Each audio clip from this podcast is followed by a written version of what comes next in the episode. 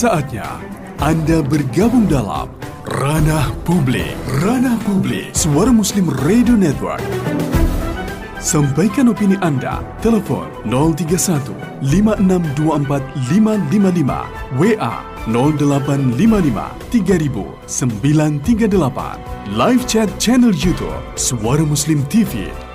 Dipersembahkan oleh suaramuslim.net.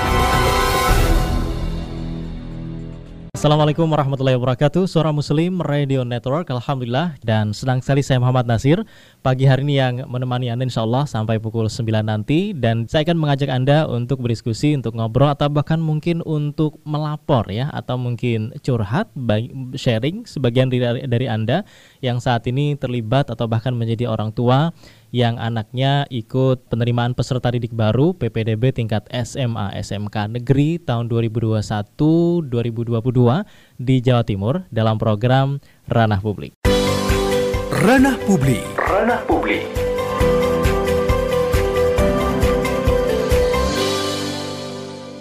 Ya, sebagian pihak menengarai apa yang terjadi saat ini mitra musim di PPDB Jawa Timur untuk tingkatan SLTA ya atau SMA dan juga SMK tidak mengindahkan asas layanan publik. Apakah benar seperti itu? Nanti kita akan diskusi dan konfirmasi ke dua narasumber yang kami hadirkan di pagi hari ini.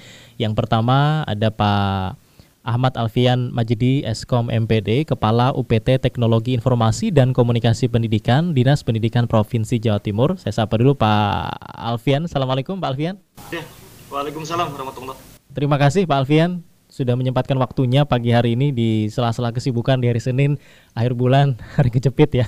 Oke. Oke, kalau begitu saya sapa narasumber yang kedua Pak Ferry Koto dari Forum Pendidikan Provinsi Jawa Timur. Pak Ferry, Assalamualaikum. Waalaikumsalam warahmatullahi wabarakatuh. Oke, terima kasih dua narasumber yang bersedia berbagi pagi hari ini. Saya ke Pak Ferry dulu sebagai eh, perwakilan warga ataupun juga publik yang merasa pada PPDB SLTA atau SMA SMK ya negeri yang saat ini dilaksanakan secara daring ataupun juga online. Menurut Pak Ferry dalam pelaksanaannya tidak sesuai dengan asas pelayanan publik yang telah diatur dalam undang-undang tentang layanan publik. Di antaranya, seperti yang dalam rilis yang kami terima, pengumuman jalur afirmasi, perpindahan orang tua, dan prestasi lomba yang tidak transparan. Pak Ferry mungkin bisa dijelaskan kepada pendengar apakah ini berdasarkan dari laporan warga atau memang pengamatan dari eh, teman-teman uh, di Forum Pendidikan Jawa Timur, Pak Ferry? Baik, Bismillahirrahmanirrahim. Assalamualaikum warahmatullahi wabarakatuh. Waalaikumsalam warahmatullahi wabarakatuh. Uh, jelas suaranya Mas uh, apa Nasir ya? Iya. Jelas Bapak? Jelas. Ah, baik. Uh, jadi apa sebenarnya kan PPDB yang menerapkan sistem zonasi ini sudah dari 2019 ya. Uh, dan tentu kita sudah belajar dari banyak hal yang terjadi pada 2019, 2020, dan 2021. Dan kami dari Forum Pendidikan dan para pemerhati pendidikan itu bukan hanya mengamati yang terjadi di Jawa Timur untuk tingkat SLTA, tapi juga di kota-kota lain, bahkan kota yang lebih duluan menerapkan dalam uji coba zonasi seperti Jakarta dan Yogyakarta. Hmm. Nah, yang sangat uh, apa ada peningkatan memang dari 2019 ke 2021 terutama dalam hal sosialisasi. Cuma ada juga yang tidak meningkat gitu ya, uh, bahwa uh, beberapa hal itu padahal ini hal yang memang sudah dari 2019-2020 dikeluhkan oleh uh, para peserta calon peserta didik maupun warga orang tua ya, hmm. yaitu tentang transparansi. Uh, kalau kita amati dari PPDB 2021 ini, transparansi ini malah lebih buruk dibanding uh, turun ya. Hmm. Kalau kita tak ingin katakan buruk, turun dibanding 2020-2019. Ini ambil contoh untuk jalur uh, prestasi lomba ya. Prestasi lomba dulu 2019 dan 2020 kita masih tahu siapa saja yang diterima uh, di jalur prestasi lomba di sekolah uh, di SMA yang yang ada gitu. Misal di SMA 1, SMA 9, SMA 5, SMA 4 masih kita tahu hmm. yaitu dengan adanya penempelan pengumuman siapa yang diterima jadi kita bisa lihat di sekolah. Nah, di 2021 ini uh, tidak sama sekali gitu loh.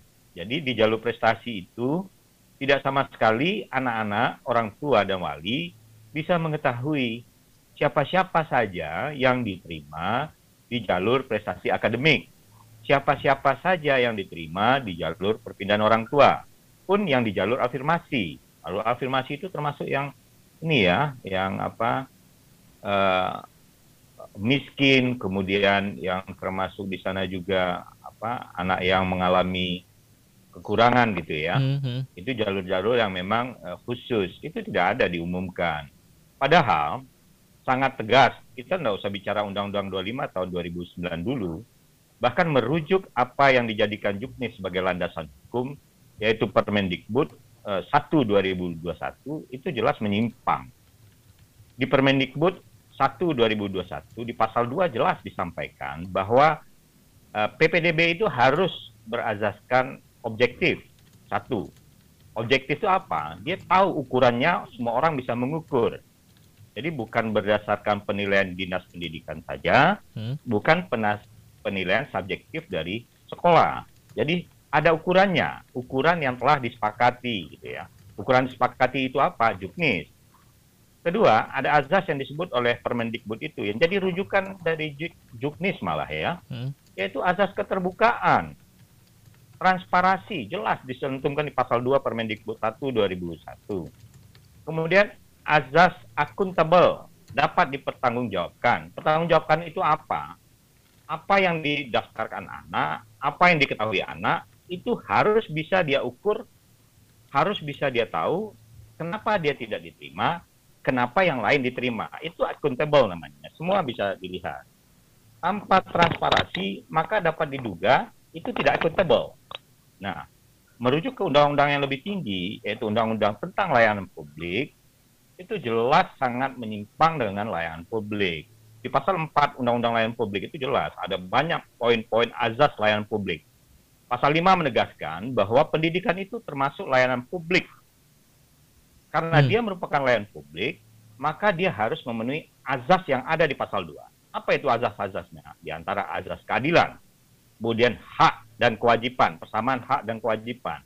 Kemudian ada azas transparansi, kemudian ada azas partisipatif, kemudian ada azas akuntabel dapat dipertanggungjawabkan. Persis sama dengan apa yang ada diatur di Permendikbud. Hmm. Nah ini, jadi dari pengamatan kami itu yang terlihat. Kemudian warga juga melapor. Laporan warga bermacam-macam ya, banyak banyak yang dilaporkan warga. Pada tahap satu itu terutama laporannya Kenapa tidak tahu? Kami kenapa tidak tahu? Forum pendidikan menerima laporan, bukan forum pendidikan saja. Ya. Khusus kota Surabaya, karena saya mantan Dewan Pendidikan Surabaya, orang Surabaya, warga Surabaya banyak tahu saya terlibat di sana. Dewan Pendidikan Surabaya yang baru sekarang pun dari koordinasi dengan kami, mereka juga menerima laporan dari warga bahwa warga itu kecewa. Kok ekspektasi dari Juknis yang telah dikeluarkan Dinas Pendidikan jadi kecewa itu suatu yang wajar ya. Jangan dikatakan orang kecewa itu ya apa sesuatu yang aneh kecewa dalam PPDB. Ya. Kecewa itu muncul karena ukuran-ukuran yang ditetapkan itu tidak dipenuhi. Jadi harapan orang terhadap ukuran yang ditetapkan tidak terpenuhi. Orang kecewa. Apa Misa ukurannya? Ya. Juknis. Misalnya ukuran yang tidak terpenuhi apa Pak Ferry? Di Juknis, misal kita ambil ya. Hmm. Juknis itu kan jelas mencantumkan itu juga merujuk ke Permendikbud Misalnya Juknis uh, untuk uh, apa uh, jalur tahap satu yaitu prestasi lomba ya. Juknis itu mencantumkan bahwa setiap prestasi lomba anak itu bisa didaftarkan. Itu namanya objektif hmm. ya. Dia bisa mendaftarkan. Ukurannya ada. Apa ukurannya? Untuk prestasi tingkat lokal, misalnya kota Surabaya, kota Sidoarjo, yeah. itu ya. ada scoringnya. Hmm di Juknis ya, ini Juknis yang dikeluarkan provinsi sendiri. Itu nama memenuhi azas objektif. Jadi semua bisa ngukur. Dinas bisa ngukur, kepala sekolah bisa ngukur, anak didik yang mendaftar bisa ngukur, orang tua bisa ngukur. Okay. Itu namanya objektif. Hmm. Kemudian ada scoring untuk tingkat nasional berapa skornya. Seorang hafiz, anak yang hafiz Al-Quran, dia hafiz sekian juz, 30 juz, skornya sekian. Juara lomba internasional, skornya sekian. Bergu sekian, hmm. uh, perorangan sekian. Hmm. Itu objektif mas ya. Yeah. Okay. Dan itu dibuka. Jadi pendaftaran itu dibuka, terbuka scoringnya. maka ekspektasi warga, ekspektasi anak didik adalah, oh kalau ternyata internasional itu skornya 32 kalau bergu, individu 64, saya ini punya punya sertifikasi apa juara lomba internasional sekian, juara hmm. lomba provinsi sekian, juara nasional sekian. Dia punya ekspektasi, oh aku banyak nih okay. sertifikatnya. Dia udah ngukur skornya ya. Dia udah ngukur skornya berapa dia dijumlahkan. Betul, itu hmm. namanya objektif. Terpenuhi azas objektifnya karena bisa ngukur sebelum dia daftar, dia ngukur. Kalau dia tidak punya prestasi kan dia tidak ikut daftar kan Iya, ya? oke. Okay. Kalau orang seorang anak dia tidak punya apa prestasi atau prestasinya dia udah ukur ah cuma poinnya 6, dia tidak hmm. daftar karena hmm. dia tahu eh, anak-anak itu kan punya jaringan lebih luas ya dibanding kita ya. Hmm. Ah, bukan hanya dalam sekolahnya, bukan dalam kelasnya. Ya. Dia bisa jaringan keluar sekolahnya. Okay. Dia sama tahu, dia bisa ngukur. Keluhannya kemudian di mana Pak Ferry? Kekecewaannya? Kenapa? Kekecewaannya kemudian di mana dari uh, keluhan? Jadi dia daftar ya. Huh? Tentu dia sudah mengukur. Oh, saya dapat nilai sekian. Oke. Okay.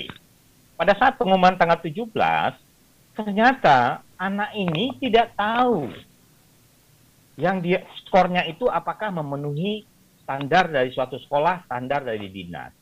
Misal seorang anak yang sudah menghitung skornya 128. -hmm. Dia tahu temannya itu skornya juga 128 tapi kemudian waktu pengumuman yang muncul itu tidak diumumkan di publik, yang muncul adalah saat dia login, eh, apa saat dia login, kemudian yang muncul dia hanya tulisan dia diterima atau dia ditolak, dia tidak diterima di sekolah yang dia tuju. Nah, tentu orang tidak punya ukuran. Ini yang disebut tidak transparan dalam pengumumannya. Kenapa menjadi ini membuat warga kecewa? Karena dia kemudian tidak bisa mengcompare si Anu diterima, si A diterima, si B tidak diterima, padahal nilainya si kemungkinan hmm. si A ini lebih tinggi scoringnya. Kan hmm. Kan bisa jadi toh. Hmm. Menguji suatu fakta itu kalau tidak dibuka kan tidak bisa. Datanya tidak dibuka kan tidak bisa. Kenapa si B yang nilai 68 menurut anak itu diterima, saya yang 128 kok tidak diterima? Ini jadi ras-rasan warga, tapi warga tidak, membuk tidak bisa membuktikan karena memang tidak dibuka itulah yang disebut kemudian tidak akuntabel. Oke. Okay. Tidak bisa dipertanggungjawabkan. Ya. Baik, Pak Ferry, nanti kita akan konfirmasi ke Pak Alfian ya. Ranah publik. Ranah publik.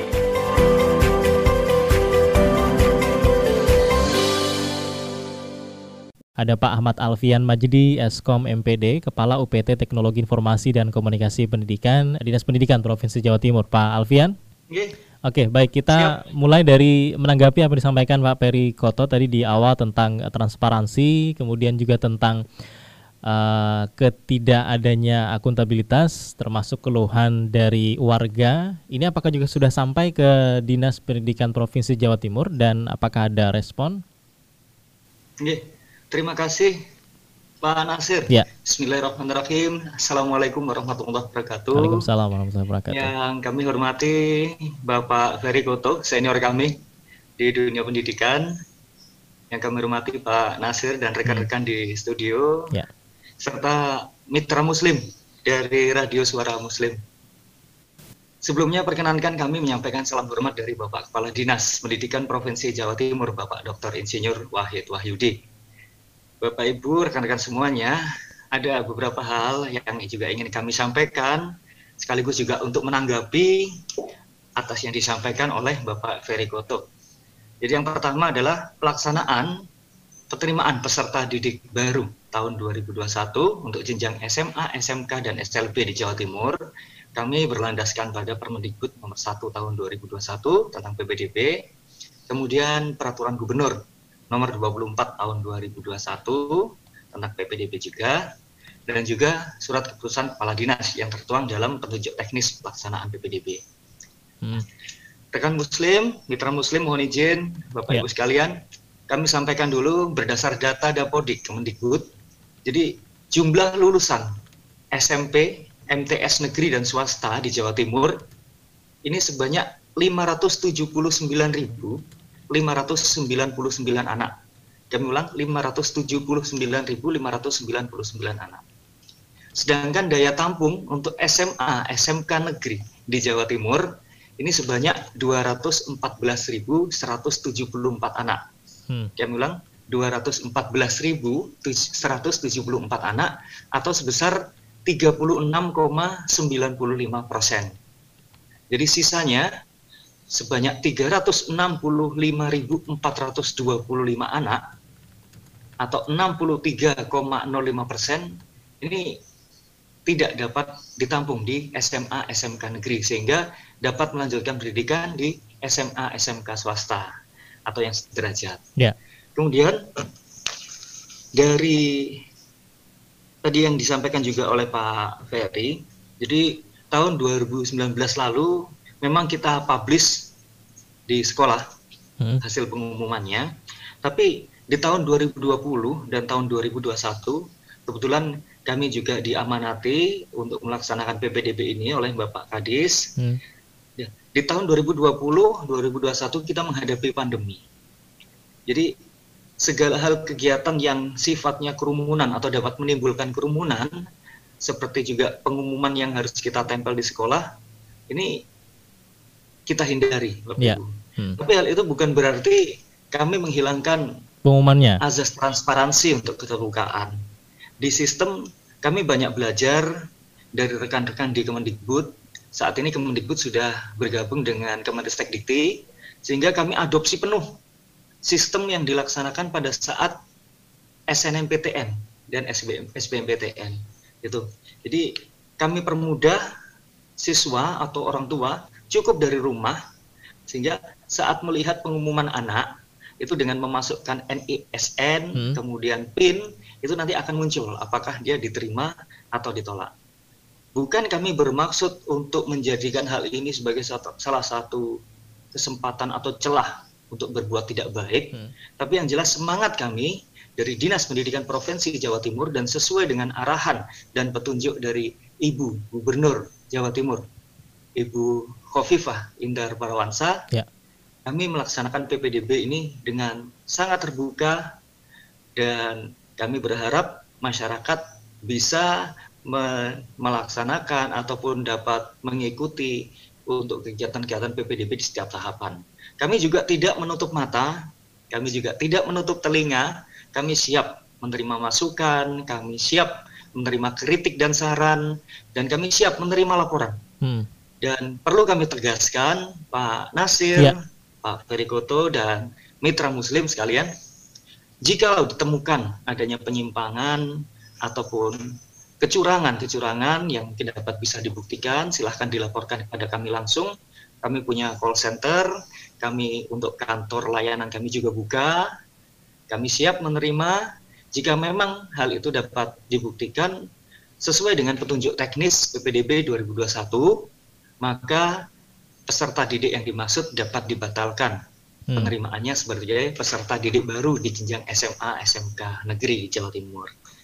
Kemudian kami tambahkan juga untuk tahap satu seperti yang dimaksudkan oleh Pak Ferry. kakanda kami. Bapak Ferry Koto tadi terkait jalur afirmasi, pindah tugas, prestasi lomba. Jadi pada seleksi tahap satu perlu kami informasikan ini ada proses verifikasi dan validasi berkas yang diunggah.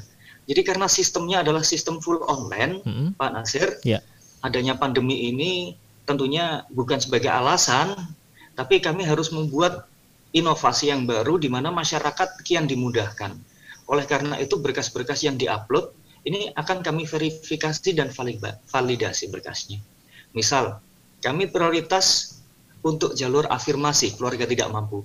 Kami prioritas pada peserta didik atau warga yang masuk dalam program bantuan pemerintah. Itu kami prioritaskan. Hmm. Jadi jikalau kami punya uh, di satu sekolah misalkan ya, di satu sekolah ada 10 kuota atau 10 pagus, 10 tempat duduk.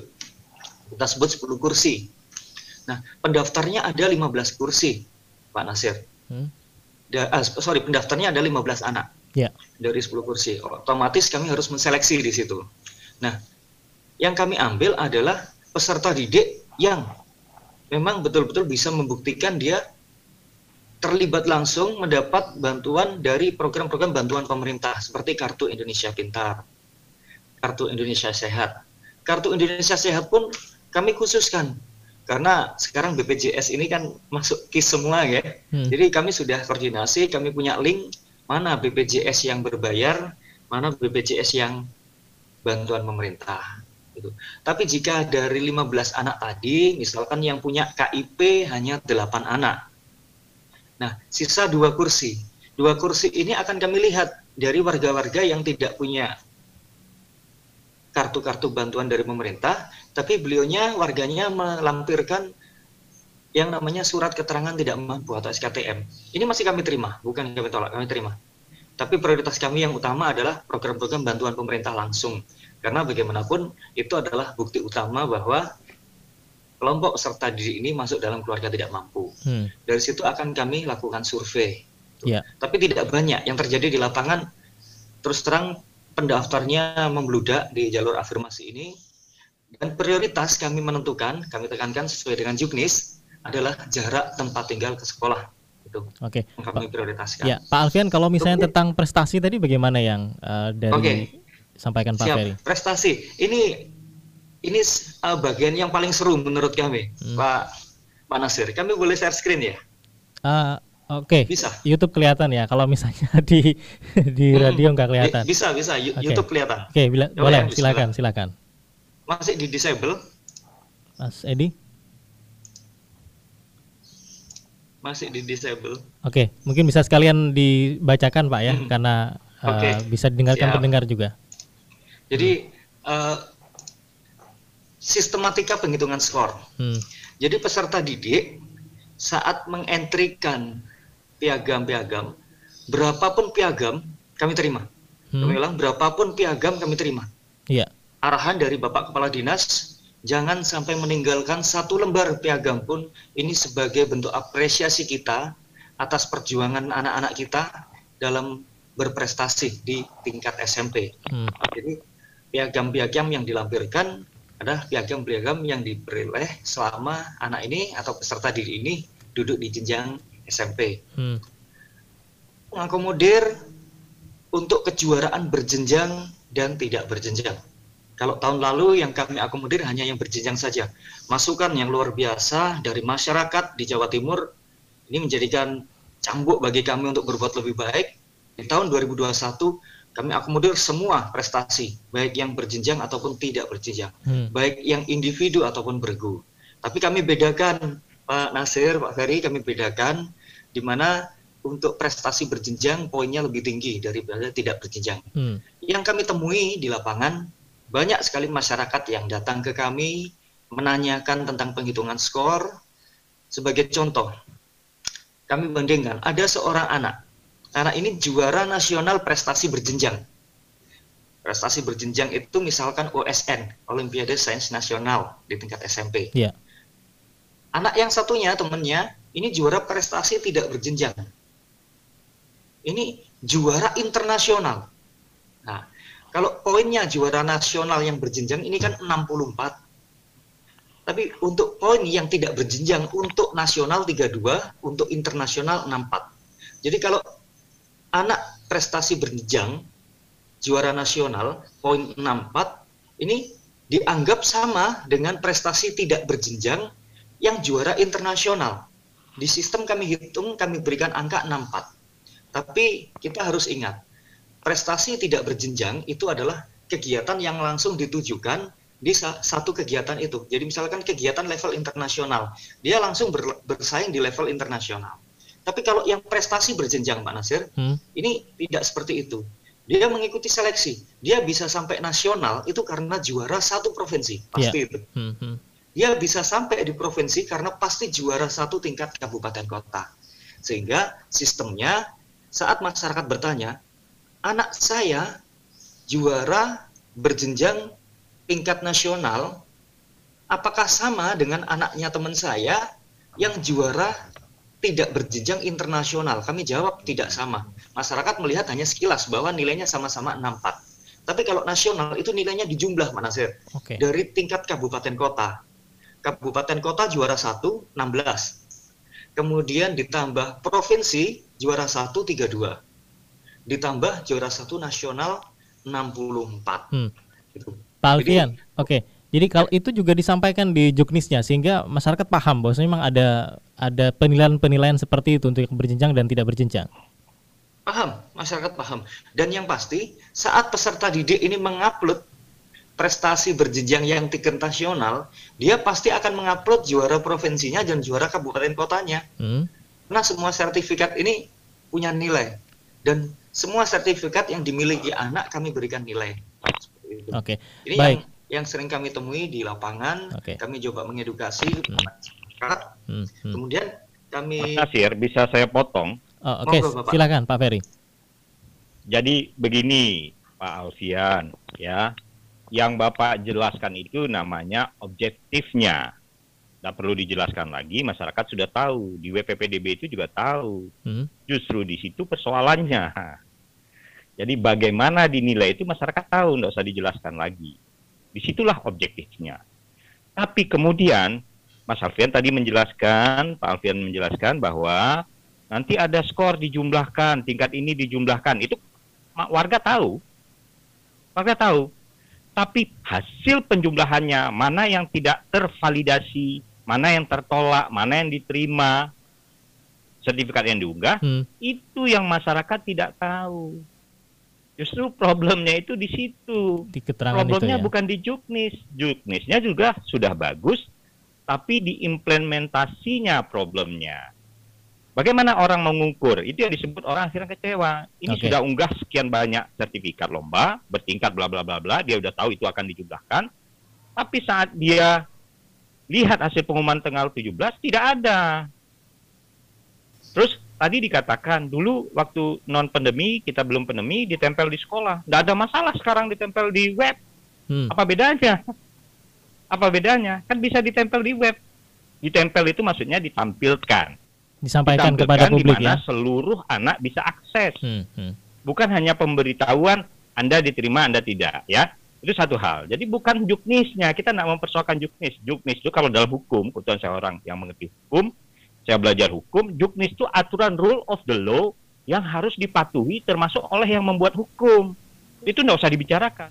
Itu kita udah tahu gitu loh. Okay. Justru saat rule of law itu diimplementasikan, kita harus mengukur apakah konsisten diterapkan. Nah, kami melihat dari laporan warga itu ya tidak konsisten, tidak diumumkan. Baik. Menjawab tadi yang non waktu non pandemi ditempel sekarang enggak. Ya. Bisa aja itu ditempel. Pak Ferry, kita, nah, kita satu. Oke, okay, Pak Ferry kita kita uh, persilakan Pak Alfian untuk menjawab dulu karena waktunya juga terbatas. Pak Alfian silahkan. Ya, terima kasih Pak Nasir, Pak hmm. Ferry untuk masukannya. Terima kasih. Jadi untuk skor prestasi lomba, hasil hitungan siswa itu belum tentu sama dengan verifikasi oleh sekolah. Itu hmm. yang perlu dipahami Betul. dulu. Ya. Betul. Kemudian untuk kami hitung seperti itu, kami memang di jadwal kami waktu itu kami jadwalkan dua hari untuk lakukan verifikasi karena perhitungannya di sistem di sistem kami buat sistem input. Nah, yang melakukan verifikasi ini adalah manusia, rekan-rekan hmm. operator di SMA SMK. Nah, di situ dilihat banyak adik-adik kita, siswa-siswa kita yang ternyata sertifikat dari jenjang sekolah dasar juga ditampilkan, hmm. juga diupload, juga dihitung sendiri nilainya kami beri kesempatan hitung, tapi di situ terus terang tidak kami berikan kesempatan banding karena prosesnya adalah proses online. Jadi ya. apa yang sudah kami tetapkan ini adalah keputusan. Jadi saat peserta didik ingin ngecek itu dari sistem memasukkan NISN dan PIN, dia bisa melihat apakah dia diterima atau ditolak. Hanya gitu ya isinya nggak ada hasilnya nah, skornya. Nah, yaitu yaitu Pak Pak Nasir, Pak Alfian, di situ problem yang melanggar layanan publiknya. Itu yang dinamakan tidak transparan. Oke, okay, baik. Anda melakukan asesmen terhadap yang di-upload, tapi kemudian hasil asesmen ini bukan bukan Pak Alfian tadi kan menyatakan bahwa anak-anak login kemudian bisa lihat. Tidak ada yang dilihat anak-anak. Hanya, yang dilihat anak hanya keputusan. Lulus atau Tapi tidak ya? keputusan itu okay. tidak pernah tahu mana yang ditolak, mana yang apa uh, yang diupload itu ditolak. Baik Pak gitu. Ferry, saya tanya Pak Alfian Terus, mungkin uh, satu, kenapa, Oke, okay, mungkin kenapa sampai hanya ada ditolak dan tidak ditolak? Apakah untuk mempersimpel isi dari pengumumannya atau gimana Pak Alfian? Yeah, jadi kami mengadopsi betul sistem dari Kementerian Pendidikan dalam seleksi mahasiswa baru seperti di SNMPTN, di situ kita bisa melihat bagaimana prosesnya juga sangat transparan, data juga dikelola, dan yang jelas kami punya kewenangan untuk mempertimbangkan nilai-nilai itu. Jadi oh, bukan... saya jawab ya, SMPTN kebetulan saya juga ngerti SMPTN ya. Siap, siap. SMPTN itu bukan objektif murni. Anda keliru kalau membandingkan dengan SMPTN. SMPTN itu LTMPT hmm, tidak memutuskan anak terima, hanya menampung pendaftaran subjektivitas dari perguruan tinggi yang menentukan seorang pelamar approval itu diterima di sebuah perguruan tinggi. Perguruan tinggi yang punya subjektivitas. Jadi berbeda dengan penuh, PPDB SMA. Tidak pernah ada dalam petunjuk teknis SMPT, SMPT. Tidak ada petunjuk SMPT menyebutkan skor rapor itu nilainya berapa, hmm. scoringnya, skor agreditasi sekolah itu berapa, skor prestasi berapa, tidak ada ini subjektivitas perguruan tinggi memang. Dan perguruan tinggi itu berdasarkan sejarah. Saya tahu persis kalau SMPT. Oke. Okay. Alfian tidak bisa bandingkan itu. Baik. Kalau gitu. Alfian tidak bisa dibandingkan. Oke, okay, Pak Alfian silakan. Tidak bisa dibandingkan. Ya, Proses Pak Alfian silakan. kami untuk Jawa Timur memang akan ke arah sana. Proses kami berproses seperti itu, jadi tanpa meninggalkan asas transparansi, keterbukaan, tapi kami juga akan memiliki kedaulatan sistem di mana seluruh data peserta didik yang terekap kami kami jadikan sebagai data acuan untuk menentukan. Oke, kita harus jeda dulu ya. Begini, Pak Baik, Pak Ferry kita harus kan jeda dulu. Poin untuk perbaikan. Siap. Oke. Ini kan poin untuk perbaikan. PBDB-nya ya. sudah berlangsung. Masukan dari masyarakat ini berbasis data. Seperti yang saya sampaikan di awal, kami tidak mengamati Jawa Timur saja. Mm -hmm. Kami juga mengamati DKI, kami mengamati Jogja, Jawa Barat di wilayah lain itu dicantumkan seperti kita 2019 dan PPDB sebelumnya. Waktu kewenangan di Surabaya kami juga ada jalur itu kan. Juga diumumkan, tidak ada masalah. Akhirnya masyarakat bisa ngukur, Mas. Jadi maksud kami begini, hmm. bahwa kalau masyarakat diberi peluang untuk melakukan asesmen terhadap apa yang telah dia lakukan, dinas melakukan asesmen, sekolah melakukan asesmen, itu akan fair dan itu akan akuntabel. Jadi sekali lagi maaf, jangan dibandingkan SMPTN. SMPTN itu subjektif perguruan tinggi, kewenangan mutlak perguruan tinggi. Tapi di Juknis dan Permendikbud 1 2021 itu jelas kita harus transparan. Kita harus accountable, masyarakat harus partisipatif dalam layanan publik. Jadi tidak ada sesuatu yang kemudian dinas pendidikan harus ngotot. Kami harus tutup ini. Justru di sana menimbulkan keresahan masyarakat. Dan menimbulkan Curiga. pertanyaan. Pak Ferry, oke. Okay. Kita harus jeda dulu. Nanti di sesi terakhir kita tuntaskan. Juga sudah ada beberapa respon dari masyarakat di WhatsApp dan juga YouTube. Ini ada yang konsultasi, ada yang nanya, ada yang juga nyampaikan unek-unek juga nih. Nanti dijawab Pak Alfian. Ranah Publik. Ranah Publik.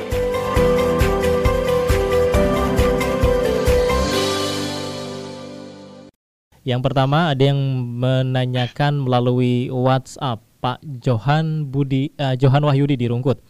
Anak saya kebetulan tahun ini masuk SMA. Apakah kriteria dalam aturan PPDB SMA hanya berdasarkan pada jarak rumah calon siswa ke sekolah atau ada kriteria seperti diterapkan di Jakarta berdasarkan wilayah atau kecamatan? Pak Alfian silakan. Oke, terima kasih. Jadi prinsip kami dalam melaksanakan PPDB sesuai Permendikbud 1 2021 adalah menggunakan jarak dari rumah siswa ke sekolah niatnya adalah semangatnya adalah mendekatkan peserta didik dengan sekolahnya dari rumahnya itu kemudian untuk kebijakan zona di Jawa Timur kami sudah mencoba mengaplikasikan berbagai macam teknologi berbagai macam hitungan yang jelas daya tampung kita hanya 36 persen kebijakan apa pun yang dibuat tetap pasti akan menimbulkan antara puas dan tidak puas dari masyarakat. Hmm. Tapi kami boleh cerita dulu, Pak Nasir. Ya. Jadi di tahun 2017 kami sudah coba zona istilahnya waktu itu adalah zona obat nyamuk. Kita hmm. melingkar seperti itu hmm. dari titik sekolah. Ternyata masyarakat masih belum bisa menerima. Di tahun 2018 kita coba zona per kecamatan, hmm. menggabungkan beberapa kecamatan ternyata masih belum juga diterima. Okay. Di tahun 2019 kita gunakan zona potongan pizza. Potongan Maaf pizza. kami menyebutnya dengan judul-judul yang kami pahami saat itu. Okay. Ternyata masih juga belum diterima. Akhirnya di tahun 2020 Bismillahirrahmanirrahim kita coba karena prinsip adalah jarak. Kami ulang prinsip adalah jarak. Hmm. Maka kami gunakan zona administratif kap kota. Jadi satu kabupaten kota adalah satu zona, hmm. tapi tidak meninggalkan kesempatan anak-anak yang di luar zona tapi dekat dengan sekolah. Misalkan anak di daerah Waru. Hmm. Ini dekat sekali dengan SMA 15 Surabaya. Oleh karena itu ada kebijakan, akhirnya kebijakan adalah zona yang berbatasan. Jadi bukan hanya satu zona saja, tapi zona lain yang berbatasan langsung, yang berhimpitan langsung, misalkan antara Surabaya, Sidoarjo, Gresik, Bangkalan, ini bisa mendaftar di Surabaya. Prinsipnya kembali adalah jarak dari titik rumah sesuai dengan kakak diukur ke sekolah. Hmm, Oke, okay. bicara jarak Pak Alfian, ini juga ada pertanyaan lainnya dari Pak uh, sebentar, ini namanya uh, Pak Teguh, wali murid SMP Negeri 1 Surabaya. Beliau menyampaikan seperti ini saya menemukan ketidakadilan dan ketidakjujuran dalam penerimaan murid baru SMA negeri di Surabaya. Anak dari luar kota dengan nilai rapot yang tinggi, uh, nilai rapot yang tentunya dibuat oleh sekolah masing-masing karena tidak ada standarnya, banyak sekali yang masuk Surabaya. Ini bertentangan dengan tujuan sistem zonasi. Kenapa ini dilakukan? Kami sebagai warga Surabaya sangat dirugikan sekali. Kemudian pertanyaan beliau yang kedua, untuk zonasi ini ada orang tua yang menitipkan atau memindahkan kartu keluarga anaknya satu tahun sebelumnya untuk tanda kutip mengakali jalur zonasi. Sehingga untuk membuktikan jalur zonasi itu jujur dan transparan bisa dengan cara menampilkan data nama peserta, jarak, alamat, dan asal SMP-nya jika data ditampilkan. Semua peserta kan bisa saling mengawasi dan mengoreksi. Sekarang masih ada waktu, tolong dengan sangat data tersebut bisa ditampilkan. Hanya dengan klik saja bisa tampil sehingga kita bisa membuktikan ini benar nggak sih jaraknya seperti itu atau mungkin ada hal-hal lain yang tersembunyi yang tidak disampaikan. Begitu kata Pak Teguh. Silahkan Pak. Oke terima kasih. Prinsip Pak Nasir hmm. ya untuk mitra Muslim sekalian. Jadi dalam pelaksanaan PPDB kami tetap tidak meninggalkan Undang-Undang Nomor 19 Tahun 2016 tentang ITE Informasi dan Transaksi Elektronik. Ya jadi untuk penyebar luasan data, ini ada data-data yang tidak boleh diketahui masyarakat secara umum, seperti alamat rumah, nilai, seperti itu. Oke. Okay. Karena apa? Hal ini akan mengakibatkan hal-hal lain yang bisa berpotensi untuk untuk ketidakbenaran seperti itu ya. Jadi kalau kami harus menampilkan alamat terus terang bisa kalau jarak Alfian, saya saya Baik. saya Oke. orang hukum ya. ya Anda dapat di pasal berapa Undang-Undang ITE yang menyatakan begitu? Ya, jadi di Undang-Undang ITE pasal 40B Bapak perubahan hmm, ya. dari Undang-Undang tahun 2008. Ya apa bunyinya? Itu. Untuk perihal penyebar luasan data, hmm. jadi kami ulang untuk peserta didik jika hmm. kita tampilkan alamat itu sesuatu yang tidak mungkin karena bisa berpotensi banyak hal. Oh, enggak. Tadi kan menyinggung soal hukum. Pasal pasal yang disebut pun tidak sesuai, bukan itu bunyinya. Jadi begini Pak Alfian, yang namanya penyebaran data itu adalah data kependudukan. Rujukannya bukan Undang-Undang ITE, Undang-Undang Kependudukan. Jadi di sana aja argumentasi Pak Alfian sudah keliru. Oke. Okay. Jadi menurut saya begini, selama itu disampaikan sebagai ukuran, maka masyarakat harus bisa mengawasi. Itu artinya keterbukaan. Kalau tidak disampaikan sebagai ukuran, tentu masyarakat tidak akan meminta untuk pengawasan. Karena jarak rumah itu adalah ukuran, maka dicantumkanlah sebagai bentuk transparasinya. Hmm. Bukan data orang detail yang dicampur, dicantumkan seperti apa yang diatur Undang-Undang Kependudukan. Bukan, NIK tidak usah dicantumkan, itu melanggar, kecuali diizinkan oleh ada pernyataan boleh waktu mendaftar siswa mencentang boleh uh, dipublis. Nah, enggak, ini kan cuma alamat lokasi. Banyak siasatnya. Alamat lokasi itu kan enggak mesti detail. Orang bisa ukur jarak 17 meter misalnya di sana. Itu rumahnya di mana? Nempel ke sekolah kah? Itu yang akhirnya menimbulkan kecurigaan. Saya jamin silahkan konsultasi dengan orang hukum tidak ada pelanggaran kalau menjantumkan alamat. Orang bisa ngecek sekali alamat. Oke, Google jadi Map itu kalau alamat, alamat kalau alamat tidak ya. masalah berarti Pak Ferry ya, bukan uh, penyebaran masalah, data pribadi. Di sini justru Juknisnya mengatakan bahwa seorang siswa di assess divalidasi, diterima atau tidak, diseleksi diterima atau tidak berdasarkan jarak tempat tinggal. Ingat loh ya, jangan keliru. Orang selalu menerjemahkan tempat tinggal itu alamat rumah. Jawa Timur selalu mengatakan gitu. Kementerian tidak mengatakan begitu. Tempat tinggal, lokasi tempat tinggal bunyi Permendikbudnya. Makanya di Jogja tidak titik rumah, di Jakarta juga tidak titik rumah. Jakarta kelurahan eh, RT RW Jogja kelurahan, basisnya kelurahan. Selama alamatnya di kelurahan yang sama, maka jaraknya sama. Oke. Okay. Jadi jangan keliru menerjemahkan Permendikbud okay. itu, bukan titik rumah. Baik. Terima kasih. Nah, menurut saya, Terima kasih, menurut Pak saya itu bisa dibuka. Baik. Oke. Okay. Hmm. Ada pertanyaan berikutnya. Pak Alfian dan Pak- uh, Pak Ferry. Oke. Jadi Hmm. Pak Nasir, Ya. di sistem kami tampilkan jarak dari rumah anak ke sekolah, kami tampilkan itu itu sebagai dasar seleksi Hmm. dan itu real time berjalan. Oke. Kemudian untuk Pak Ferry kami terima kasih masukannya.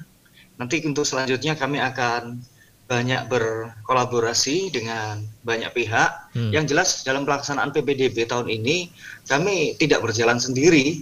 Ya. Kami melibatkan banyak hal, banyak komponen. Jadi di internal dinas pendidikan pun bukan hanya kami di dalam, tapi kami juga dengan rekan-rekan di sekolah, dengan MKKS, di luar kami dengan Dewan Pendidikan, Hmm. Hmm. untuk Dewan Pendidikan Provinsi yang kami libatkan, Prof. Ahmad Nuzaki juga sebenarnya siap untuk diajak diskusi pagi ini. Oke. Mungkin di kesempatan yang lain. Baik, ya. Pak Alfian, ini karena kita ngajak uh, warga juga untuk lapor, ada berikutnya di YouTube ya, Ibu Diana Wulan. Rumah saya di Ngagel yang jarak sekolah terdekat 2.700 meter. Otomatis untuk jalur zonasi anak saya pasti tidak terima di SMA negeri mana pun karena uh, di luar dari zonasi ya. Sedangkan untuk jalur prestasi selain kuotanya sedikit, saingannya banyak karena siswa di luar Surabaya juga bisa mendaftar di SMA Negeri Surabaya. Nah, kemudian pertanyaan beliau, jadi bagaimana dengan nasib saya, keadilan untuk kami warga Surabaya atau mungkin juga yang di luar zonasi tadi itu, eh, mohon jangan disamakan dengan eh, kota Jakarta atau juga kota lain. Ada ada apa solusi nggak nih Pak Alfian untuk ibu atau mungkin bapak atau mungkin warga lain seperti Bu Diana Wulan ini? Yap. Jadi Mas Nasir, Pak Nasir, Ya. juga mitra Muslim, Dinas Pendidikan Provinsi Jawa Timur melaksanakan amanat pendidikan. Kita mensetarakan antara pendidikan negeri dan swasta. Yang jelas, pemerintah masih belum bisa memfasilitasi secara keseluruhan atau menjadikan semua sekolah ini jadi sekolah negeri, ada keterbatasan di situ. Tapi kami juga berusaha bagaimana sekolah-sekolah swasta seperti halnya di Surabaya juga tidak kalah kualitasnya dengan sekolah-sekolah negeri.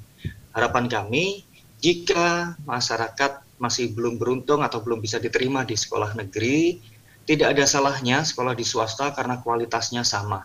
Itu jaminan dari Dinas Pendidikan Provinsi Jawa Timur. Oke, baik. Ini juga masih ada yang ingin diskusi lebih lanjut dengan Pak Alfian, tapi waktu kita sangat terbatas. Mungkin untuk eh, keluhan ataupun juga laporan bisa disampaikan ke mana dari warga ini Pak Alfian? Jadi untuk keluhan laporan kami punya call center. Nanti Mhm. kami kirim ke Pak Nasir bisa dipublish ya Oke, untuk call centernya. Jika diizinkan kami sebutkan juga. boleh silakan sekarang. centernya. Boleh Pak. Oke. Jadi untuk call center bisa menghubungi ke nomor telepon di 081 081 130 130 551 551 222 222. ya. Oke. a- Ada tiga nomor, kami ulang yang pertama 081 130 551 222. Hmm.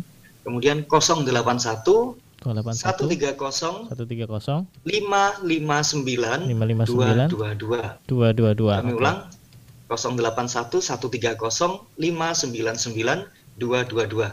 Yang terakhir 081 Hmm. 130 560 222. Kami Hmm. ulang 081 130 560 222.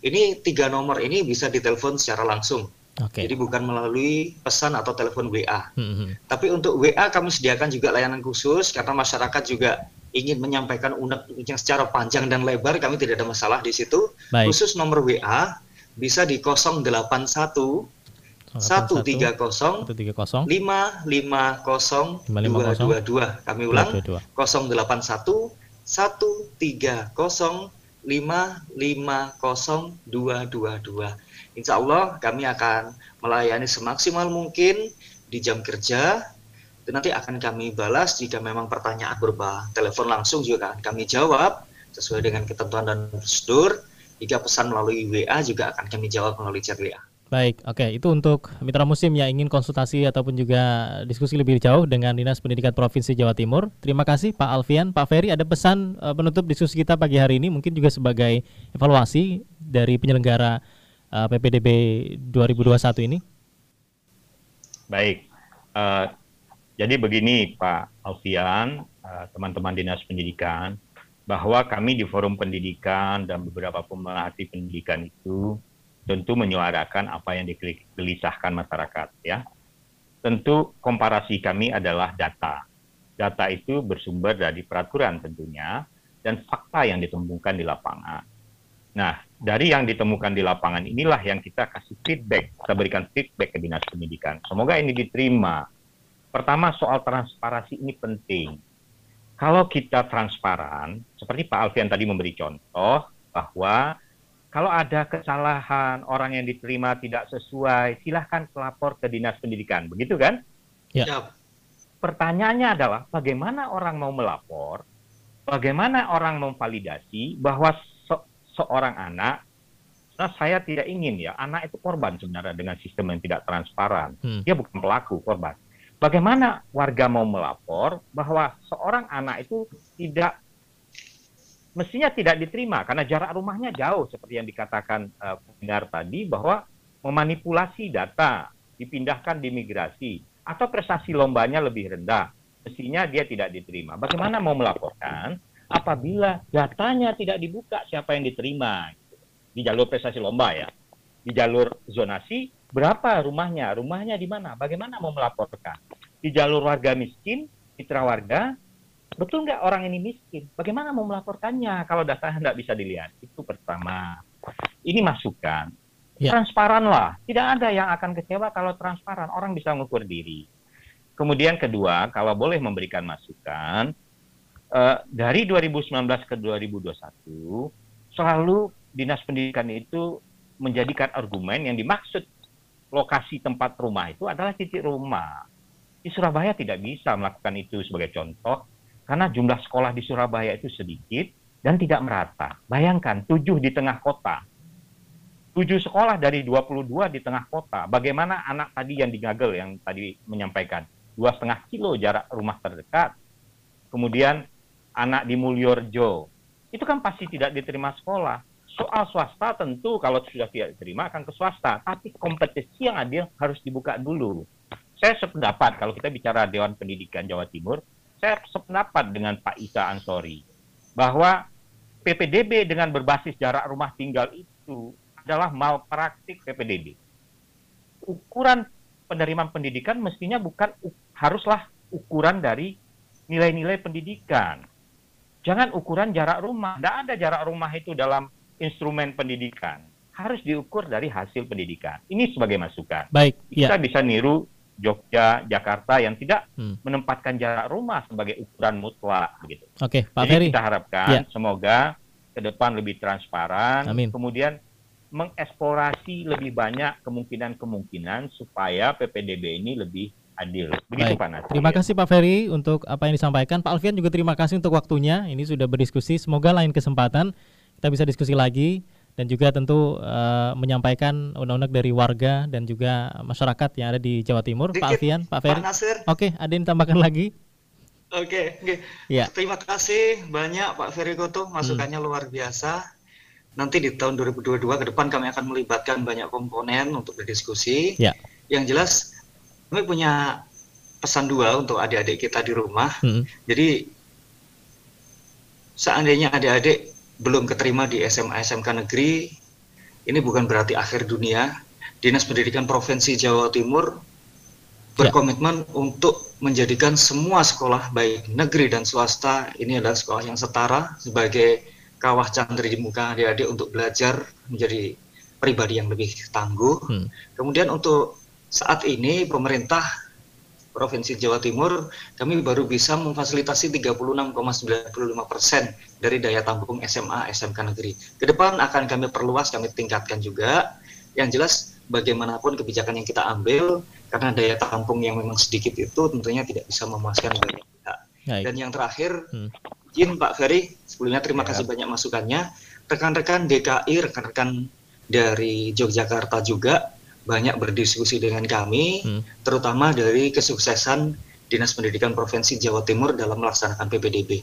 Kami tetap menerima masukan dan masukan Pak Ferry luar biasa, tapi yang jelas DKI, Jogja, Banten, dan Jawa Tengah tahun 2020 kemarin berusaha mengadopsi sistem kami terkait zona dan tahun 2021 ini Dinas Pendidikan Provinsi Jawa Timur adalah yang pertama kalinya kita membuat inovasi, kita melaksanakan PPDB yang pertama kalinya di Jawa Timur, ah, di Indonesia. Hmm. Jadi saat provinsi lain belum melaksanakan, alhamdulillah Jawa Timur sudah melaksanakan. Oke. Okay. Pak Pak Nasir Baik. biar tidak salah miskomunikasi masyarakat ya, saya koreksi ya. Pak Ferry, karena Donasi, waktunya sangat terbatas, Pak Ferry. Sedikit, nanti okay. jadi salah masyarakat. Pak Gimana? mungkin salah menerima informasi. Iya. Zonasi Jakarta Jogja tidak sama dengan Jawa Timur. Sistemnya. Betul. Mereka Betul. tidak sama Justru Sistemnya. mereka yang lebih valid zonasinya karena mengukur jumlah lulusan SMP, bukan wilayah yang diukur. Oke. Okay. Gitu. Okay. Sistemnya sistemnya memang beda. Sistemnya Bapak. beda ya. Oke. Okay. Karena pihak-pihak rekan luar sana berusaha mengadopsi. Bapak Kepala Dinas kami berulang kali diundang sebagai narasumber bahkan panel dengan Bapak Mendikbud baik, sehingga baik. lahir kebijakan zona baik, baik. SMK di tahun ya. ini. Tapi terima kasih Pak masukannya, terima kasih banyak.